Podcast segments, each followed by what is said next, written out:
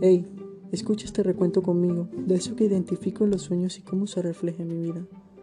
Puedo comenzar diciendo que tener una sed insaciable por aprender, descubrir, hallar nuevos enfoques distintos para ver la realidad. No te da precisamente esas características que te dan un título profesional, pero eso demuestra que tienes la capacidad de soñar y que con eso puedes obtener todo aquello que te propongas. Si bien en la vida hay dificultades en el camino a la meta, algo queda muy claro, es que nadie nació sabiendo qué iba a hacer y cómo lo iba a hacer. Cada persona que quiere alcanzar sus metas moldea su propio camino, sus aspiraciones, eso que quiere alcanzar como si fuera lo único en la vida y que está dispuesto a dar todo y nada con tal de llegar a ese primer escalón. Ser o no ser, dijo un filósofo. Eso lo define cada persona, porque el poder de superarse es algo que se alimenta con motivación y que lejos de ser meramente capacidad, se vuelve aquellos motivos por los que quieres cumplir tus sueños. Si te interesa, quédate un poco más y sé bienvenido a Un Paso Más. ¿Qué sueño? Es muy sencillo. Ser un profesional, llenar de orgullo a todas las personas que lucharon por mí y lucharon porque estuviera aquí. Después de todo, a ellos les debo mi vida, mi educación y muchísimas cosas más.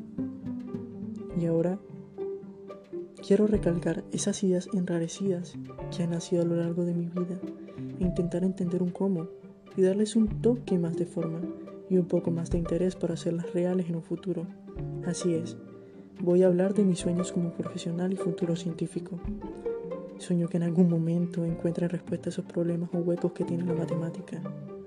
Encontrar una forma de recuperar todo lo que hemos destruido como humanos y aportar en la solución activa a una sociedad más sana.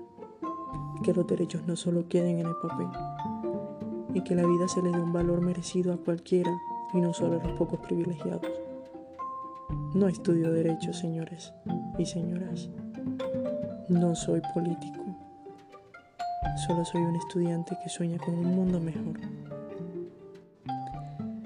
Por último, y siendo meramente anecdótico, quiero hablar sobre los sueños.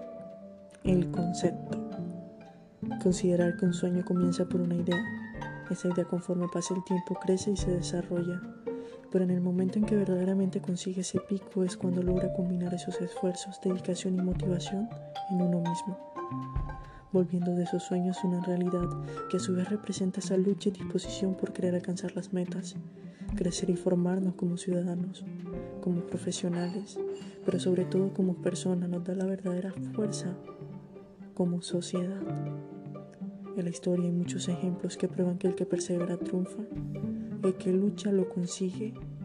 Gabriel García Márquez, William Shakespeare, Roberto Gómez Bolaño, Frida Kahlo, Isaac Newton, entre miles y miles de figuras históricas, las cuales demostraron que con sus grandes ideas y motivaciones hicieron de esos pequeños sueños en algo posible. Ellos también tuvieron tropiezos, pero ¿detuvieron sus sueños? El verdadero error, dicen muchos, es no intentar, no luchar, rendirse y no alcanzar el regocijo de cumplir tus metas. Y es que sin importar las dificultades, todo es posible. Pensar, lo que bien pudo iniciar como un pequeño sueño, pudo ser también esa gran idea que generó grandes cambios. Y bueno, lo dejo con una frase de mi autoría. Soñar es parte de crecer. Crecer es parte de madurar.